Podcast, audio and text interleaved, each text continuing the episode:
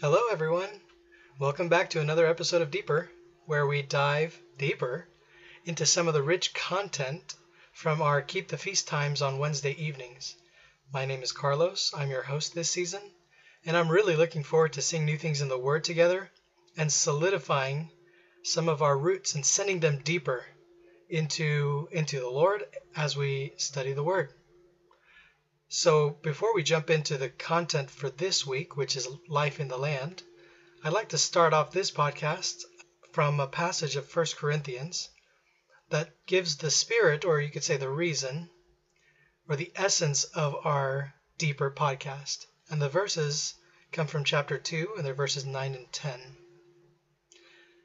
Verse nine says, "As it is written, things which eye has not seen and ear has not heard, and which have not come up in man's heart, things which God has prepared for those who love him.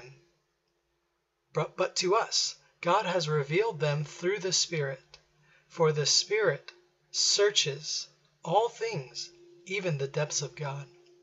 So in our Deeper podcast, we are those who love him. And that's what we're really seeking after. We're not just after more knowledge or a more developed theology or doctrine. We're after him, the one whom we love. And as those who love him, he has prepared things for us. Even the Spirit is actively searching to reveal these, to reveal all things, even the depths of God. There's the deep things. To help us with this, we have two genuine loving seekers of the Lord joining us today. Hi, I'm Brian. Hi, my name is Alicia. Thank you for joining us, Brian and Alicia. It's great to have you all today. Before we jump into the particulars for today, I'd like to give a little context of how we got here and, and where are we. So we started with the first module, a detailed survey of the good land covering all the aspects, the riches of the good land, which is a type or meaningful picture of Christ. And then last week at the Keep the Feast, we touched on how to possess the land. And then in last week's Daily Bread portions, we covered entering into the good land. So here we are. We're in. We've made it. Hallelujah. We're here. Now we're talking about life in the land. This is where we are now. So we're not talking about how to get in, how to prepare. Right now we're we're here inside. So what do we do now? Can we just do whatever we want, be whatever we want now that we're in the land? He brought us here. Hallelujah. Where should we start? Well, I think a good place to start might be in Exodus nineteen five. So Exodus nineteen five says, "Now therefore, if you will indeed obey my voice and keep my covenant, then you shall be my personal treasure from among all peoples, for all the earth is mine." And I think that here it would be good to focus really on this personal treasure Um, that is referred to. So actually, uh, in Hebrew, this this word personal, um, even in some translation of the Bible, it might say peculiar treasure. So, so in Hebrew, it can either be a personal treasure or a peculiar treasure. And this is really actually quite sweet because it shows that an intimate affection exists in the fellowship within, of, within God and his people. And so God chose these people to be his personal and peculiar treasure. But who are these people? This is us. We have been chosen to be his peculiar treasure. And even actually, if we go to the New Testament and we go to First Peter two nine, it says, "But you are a chosen race, a royal priesthood, a holy nation, a people acquired for a possession, so that you may tell out the virtues of him who has called you out of darkness into his marvelous light." So again, we see in the New Testament, we've been chosen. We've been chosen to be his, his personal and peculiar possession and his tre- treasure. But what have we been chosen for? We have been chosen and we've been redeemed. And this reason is to be his delight. So God delights in us. Awesome, awesome. God delights in us. So good to be his personal, peculiar treasure, and that he could delight in us and we could delight in him. You know, in Matthew seventeen five, it says, while he was still speaking, behold, a bright cloud overshadowed them. And behold, a voice out of the cloud saying, this is my son, the beloved, in whom I have found my delight. Hear him. In the verses before uh, verse five, in Matthew seventeen one, it says, and after six days, Jesus took with him Peter, James, and John, his brother, and brought them up to a high mountain privately. Peter, James, and John, with Jesus, went up to the mountain privately. And it says in verse two that Jesus was transfigured before them. That word transfigured was like he, he was transformed uh, before them. And it says his face shone like the sun. Can you believe it? Being with Jesus on the mountain, and Jesus just, it is as if he unzipped his jacket and revealed a little bit of who he really was, what he is in the depths of his being. And he says, and it says he shone like the sun, and his garments became as white as the light. Wow. You know, if you and I were there, we would be very, very amazed. And I'm pretty sure Peter, James, and John were also amazed.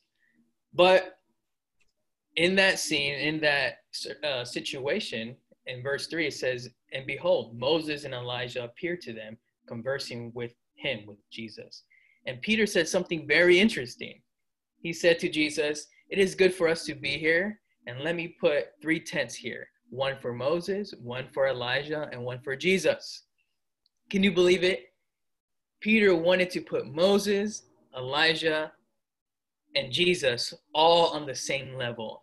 And it, it's very interesting because even before he could finish his sentence, in verse five, it says, while he was still speaking.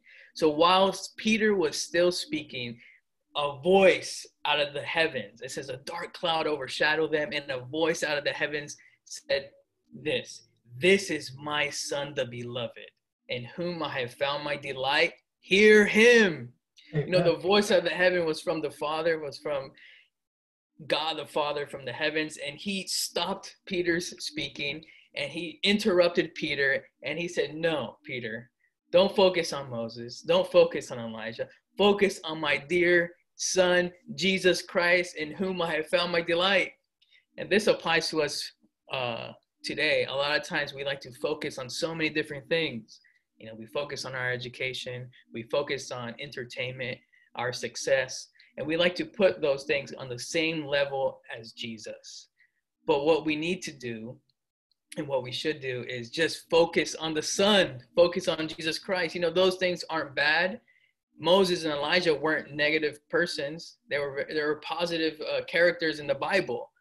But what God the Father delights in is the Son, Jesus Christ. And the more we delight in the Son, Jesus Christ, the more the Father delights in us. That's amazing. That's amazing. Yeah, Brian, I agree. That's awesome. Delighting in someone implies that you're spending time with them, and that you're very involved with them, or at least involved in their things. So uh, one of the main points from the Keep the Feast on Wednesday was our occupation. So what is our occupation as those in the good land? You know, when you say I'm occupied, that means I'm busy. You know, it's taking something of your time. So what, what are we occupied with? What's our industry? What's our job, our career, our vocation, our profession? What, what do we do? Yeah, I actually think I have like a, a an experience that that um, I kind of was reminded of when I listened to the speaking on Wednesday. Um, actually, recently, I I was working a job and I had an opportunity to get a better job. And I, I even went in to train for this new job. And I went in and I saw actually how much money I was going to make. And I was very excited um, because who isn't excited to make more money, right? But actually I was standing in the building and kind of just maybe inwardly just fellowshipping a little bit with the Lord, and the Lord touched me and he asked me, well, what is it that you love?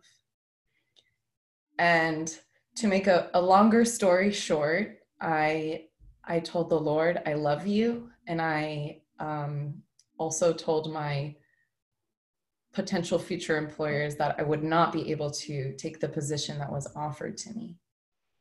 And this is a really small experience, but um, it, it really touched me, because I, I realized that truly our occupation should be to be um, filled with the Lord and to labor on Christ. And actually, we can even see in the New Testament uh, another example of somebody whose occupation was Christ. So if we think about the Apostle Paul, what we think about is, um, you know, First Corinthians, it opens and it says, I, Paul, a called apostle, your fellow brother. And then actually, if you look at all the epistles that Paul wrote, that is how he opens every single one. I, Paul, a slave of Christ. I, Paul, your brother. But Paul actually did have a job, and his job was to be a tent maker. But when we read the Bible, what we know, what we know Paul as is um, an apostle, somebody who ministered Christ, somebody who shepherded all of the believers. So even though he might have had a job, his occupation was Christ. Awesome. Occupation is Christ. Our focus is Christ. I love this. I love that we can be centered and focused on him. And that experience that you had, had Alicia, that's amazing to see that even in our day-to-day lives and in uh, as we're doing different things and as we're seeking employment, we can have this experience, this interaction with the Lord Jesus, where he touches us and causes us to realize, focus on me. And in Philippians three twelve, it says, not that I have already obtained or am already perfected, but I pursue. This is Paul speaking, but I pursue, if even I may lay hold of that for which I also have been laid hold of by Christ Jesus. You know, the word pursue here is the same Greek word as for persecute. And that word persecute or pursue means to press toward, to follow after. You know, Paul, he was Saul of Tarsus before he was Paul. And Saul of Tarsus was a bad, bad man. Yeah. He persecuted the believers, even to the point where it says he was breathing out murder. And so to see this transition from Saul of Tarsus, persecuting the believers, breathing out murder, killing Christians, to one who is persecuting Christ in the same intensity is just amazing. He was pursuing Christ to lay hold of Christ. He was pursuing Christ to what? To win the prize. In verse fourteen of Philippians, it says, I pursue toward the goal for the prize to which God in Christ Jesus has called me upward. Paul realized that the Christian life is actually a race. And he realized that we're on a race course towards a prize. And in order to gain that reward, he needed to pursue, to persecute Christ in an intense way. And so sometimes in our experience, you know, I've had, you know, growing up as a believer, as one, you know, like many of us, you know, when you're growing up, sometimes you just don't have the realization that you're you're running a race, or that you're you're pursuing Christ in your day-to-day activities. And many times we may um, view the Christian life as a passive life, as we're not doing anything. But actually, the Christian life is a very, we're, we're aggressive. We're persecuting Christ. We're pursuing, we're pressing toward Christ. And many people are out there pursuing many things, many jobs, many careers, you know, to be uh, successful in life. And that is awesome. But what we want to do is we want to pursue Christ, and um, amidst all these things that we're doing, pursue Christ in this kind of a way so that we could gain the prize, gain the prize. Yeah, I like that. Pursue in this kind of a way. So putting together what uh, what you just shared, Brian, with what Alicia shared earlier, Paul's occupation uh, wasn't just tent making like Alicia was mentioning, but if you were to ask Paul, "Hi, brother, what are what is your occupation? What what are you doing? What's your job?" He might say, "I'm pursuing Christ in this way. I'm very actively running this race. I'm laying hold of, I'm seizing as much of Christ, this good land, as possible." That's why I think in verse eight of this chapter, of chapter three, when uh, Paul is talking about his experiences, you know, the, he doesn't say even the good, the bad. He just says everything. He counts it as loss, that he would gain or win Christ. And in verse thirteen, he talks about forgetting the things which are behind. Again, both the good and the bad. Anything older, anything that's in the past, and stretching forward to the things which are before. So Paul is a good pattern to us of someone who's living in the land. And Philippians chapter three is a really good chapter, I think, that describes the getting into and living in the land. Check out the chapter, read it, and try to find as many connections to the experience of entering and living in the good land.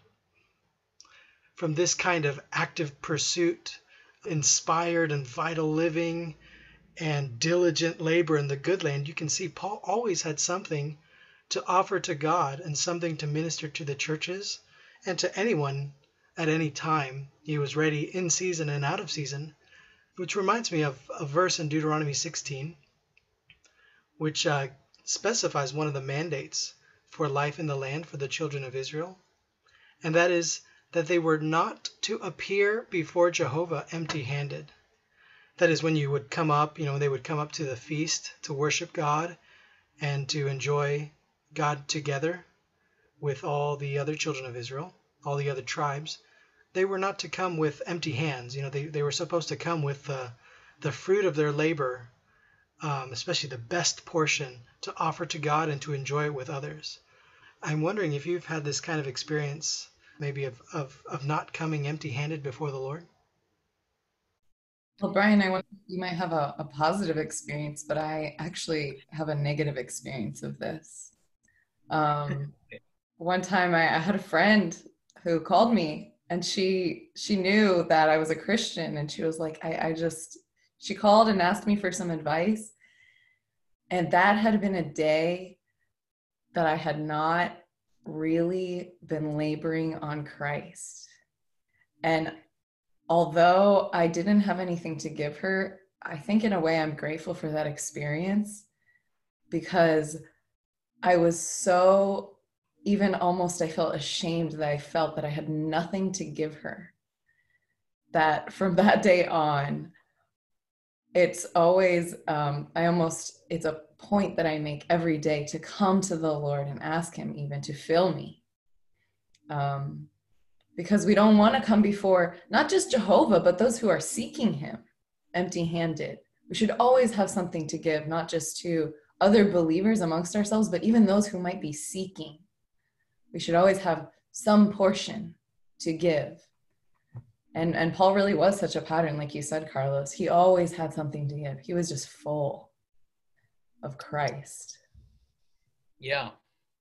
And you know, I have a, a, a kind of a funny story, but before, you know, when I was courting my wife, um, one of the first times I was invited over to her place for a meal with her mother, my mother-in-law. I guess I was really nervous. I guess um, I just wasn't thinking, but I showed up empty-handed. I didn't bring anything. I didn't bring anything.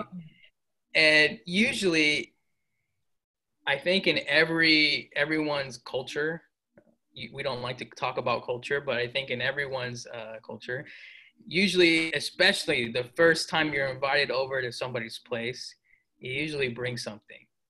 You know, whether it's um, a bottle of Coca-Cola or Sprite or some oranges, whatever it may be. But I showed up empty-handed. Until this day, and even until this day, my mother-in-law, as a joke, will remind me of that, of that uh, situation. And so it's not good. It's not good to come empty-handed before who? Before Jehovah. I'm sure every time we come empty-handed, whether to a, a meeting, whether, you know, an appointment, uh, a meeting of the church, any kind of situation, any kind of gathering, Christian gathering, even if it's just being with your family, we should, man, we should not come empty-handed. And that just simply means that we're just in the Word daily. We're in the Word daily. We're endeavoring, we're pursuing, we're running this race day by day. And spontaneously, spontaneously, if we're living this kind of life, we will have something in our hands. The Lord will fill our hands. Yeah, those are awesome experiences. Thank you. As we're coming to the conclusion of our time, there's a verse that will connect all the pieces of our fellowship together. And these uh, two verses actually is from Second Corinthians five, verses fourteen and fifteen, which says, "For the love of Christ constrains us, because we have judged this, that one died for all, therefore all died. And he died for all, that those who live may no longer live to themselves, but to him who died for them and has been raised." So this is a sweet way, I think, to, to conclude all our fellowship, because we're coming back full circle to loving the Lord, seeking Him, and uh, connecting that to a, the real motivating power for us to labor on Christ. To labor on Christ in this verse would be to live to Him, not just to live for Him, which would imply that you still do your own things, but you say, oh, it's for someone, as opposed to living to Him, meaning you're You're in tune with His feelings, with what He does, what He desires, uh, with what He intends. So uh, you could say, in one sense, to labor on Christ is in every situation that we're in, to like like David said in the Keep the Feast, to find an aspect of Him and enjoy that aspect, or to invite Him and be with Him in your spirit through any situation, whether it's school or work or some recreation activity or just a simple walk. You just do it with Him, because it's because it's to Him. It's not just for Him, but you, you're in, in tune with what He wants. So as, as we labor on Christ in this way, we're able to offer back the riches that we've enjoyed and received from the Lord back to back to God, and to minister these riches to each other for our mutual life and our mutual experience and enjoyment in the good land, which is our portion. Uh, and as we're enjoying this portion, we're becoming more and more God's personal and peculiar treasure. This is wonderful. It's awesome that God delights in Christ, and we delight in this same Christ. And the more we delight in Him, the more we become a delight to God. We become His personal and peculiar treasure. This is just amazing. So thank you so much for joining us for this episode of Deeper. And if you didn't get the opportunity to catch the Keep the Feast this last Wednesday, which was the springboard for our fellowship today, you can check out some uh, online resources that we have for you at n e christians on campus dot com. Also on that site, you can submit questions um, related to any of our podcasts, uh, this podcast Deeper or Morning Dew. The link to submit the questions is at the bottom of the podcast page on our site. You might find some helpful things there. A big thank you to Brian and Alicia for sharing their portion of Christ with us. And on their behalf, I would like to thank you, our listeners, for tuning in for this episode of Deeper. See you next time. And may the Lord richly bless you.